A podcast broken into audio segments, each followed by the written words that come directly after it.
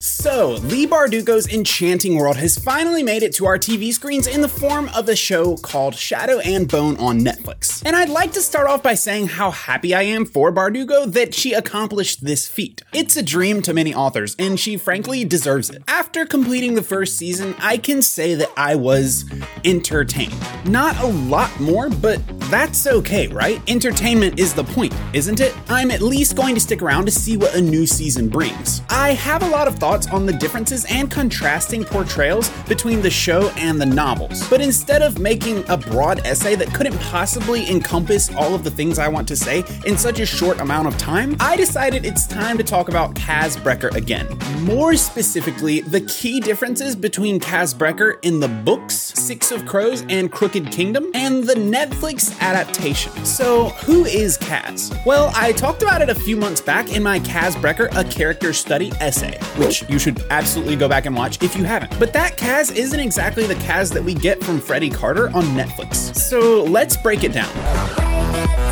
The best way to acquaint you with my perception of Kaz Brekker is with his introductory paragraph from Six of Crows. What's particularly interesting is that Kaz is introduced through the eyes of another viewpoint character. Despite the fact that this is Inej's first point of view chapter, the opening paragraph is about Kaz, and it sets the tone for the rest of the book. So here it is. Kaz Brekker didn't need a reason. Those were the words whispered on the streets of Ketterdam, in the taverns and coffee houses, in the dark and and bleeding alleys of the pleasure district known as the Barrel. The boy they called Dirty Hands didn't need a reason any more than he needed permission to break a leg sever an alliance, or change a man's fortunes with the turn of a card. Now, I've thought long and hard about how to properly explain how I perceive Kaz to you guys. And after revisiting this opening paragraph, I realized that simply reading it to you was exactly the way to do it. This paragraph is important to keep in mind going forward. Now, let's talk about Kaz on Netflix. The first thing to note is that Shadow and Bone obviously encompasses more than just the Six of Crows duology, which means there are going to be some major differences. That being said, when it comes to Freddy's portrayal of the character and the material given, it's clear that Bardugo wasn't about to let some studio executives run wild, which is a good thing. Many of the tent poles that define Kaz and his gang of thieves are still here. However, the ones that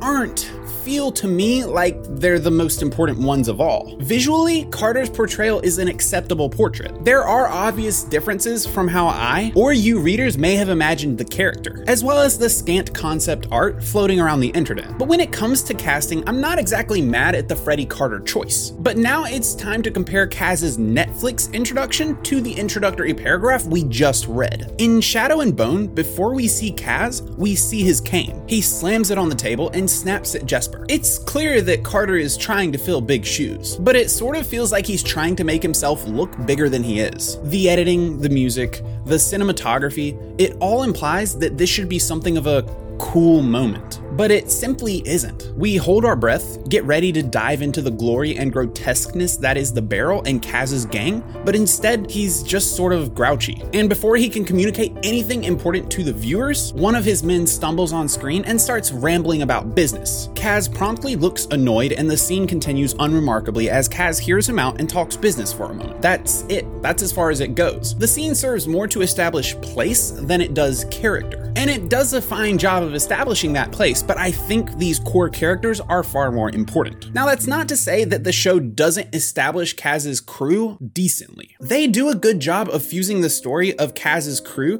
together with the story of Alina and Mal. That being said, Alina does take center stage here, which sidelines Kaz to some degree, though it's never excessive, which is nice. In terms of screen time, Kaz gets a satisfying amount. However, it's the story's fixation on Alina that does make Kaz feel a little less serious, less like a force to be reckoned with and more like a small time con man chasing ghosts. Which leads me to my most passionate criticism of this character portrayal on Netflix. The thing that mesmerized me most in the Six of Crows novels was just how good the characters felt when you were in their shoes. The voices were so strong and well defined, most specifically Kaz and Inej. Bardugo played with perception and got me hooked. I was always wondering what they'd do next, but the characters never felt wishy washy, which, as a writer, is a hard thing to pull off. Kaz Brekker was set up as the unpredictable mastermind who quite literally always had an ace up his sleeve. And I mean always. Bardugo wrote these traits so deeply into the text that you never question it. Kaz read like a legend through the eyes of his friends. And when the reader was placed into his POV, we got to see the cracks in the armor, though never so much as to break the beliefs that we had about what he could do and who he was. Now, how does that relate to Netflix? Well, how else can I say it? Freddy Carter's Kaz is, well, a little flat. Come to think of it, I might would say that for many of the on-screen depictions. But I don't know if that's a mark against these actors. It's more high praise for Bardugo's writing ability. Frankly, she created characters that were iconic. They were slick and brimming with personality and mystery. And what can I say about Netflix Kaz? Well, that mystery is gone. Sure, they drop little hints about him. There are strong nods to the books, and no truly egregious mistakes or deviations were made. But when it comes to the character's essence, it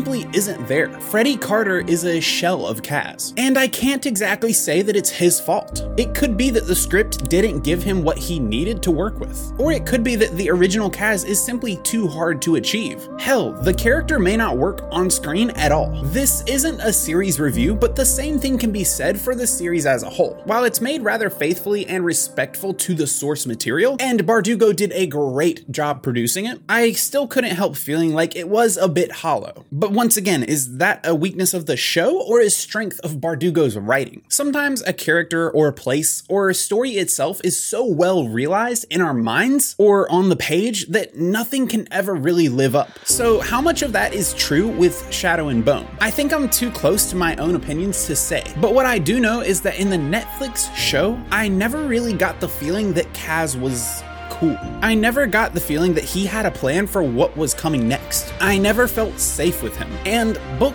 Kaz made me feel safe. He was coarse and cutthroat, but I always believed he would find a dramatic, miraculous way out of every situation, and managed to make it seem like it was part of the plan all along. Book Kaz had a way of making it feel okay that he was a bit of a jerk, didn't seem to care for his friends, and only wanted to die atop a pile of his own gold. But there were layers to the character that got peeled back as the story unfolded. Unfortunately, there are no real layers to Netflix Kaz yet, and maybe that's not a strike against the show. Maybe they just need more time. I'm willing to give it to them, that's for sure. But right now, Kaz is a bit of a drag. He's not cool, he's grouchy. He's not mysterious, he's insecure. He's not Kaz to me. He's Freddy Carter with a limp scowling all the time.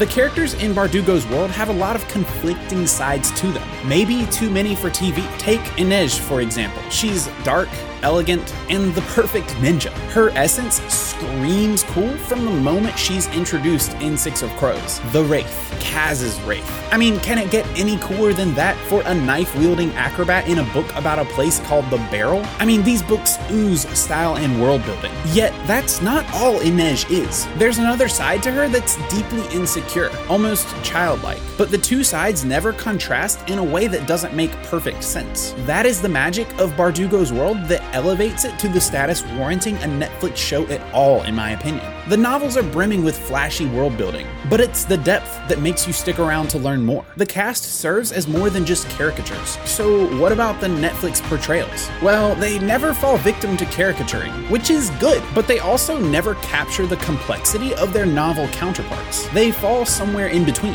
which unfortunately makes them kind of feel a bit lukewarm. They're never so cool that you can't help but fall in love, but there also isn't enough depth to sink your teeth into. But then the show did bite off quite a bit with this initial season. The fact that they managed it at all in a cohesive way and it somehow worked and was entertaining is a feat. And maybe I'm just judging too early. Maybe they just need more time. Another season, maybe. All I know is that Freddy Carter's Kaz didn't exactly let me down, but he didn't feel right either. I wasn't looking for the perfect visual comparison to what I had in my head, or even direct quotes from the book, but I was hoping for something of a grand entrance. I was hoping for the icon that Kaz deserves to be, and instead, I got a generally entertaining season, but nothing that wasn't better in the books. No new value added. Now, is a TV adaptation required to add value to the source material? Maybe not. Maybe it can just exist and serve as a vessel to funnel new readers to the real gold found in the books. But I don't think it's wrong to hope for more. Freddy Carter has incredibly large shoes to fill. And how did it pan out? Did he fail to fill them? Or was he given the wrong shoes? I'm really not sure. But is any of this Carter's fault? I don't know. Hell, am I being too picky? Have I overstepped and asked too much? Am I just one of those stuffy novel fans that claims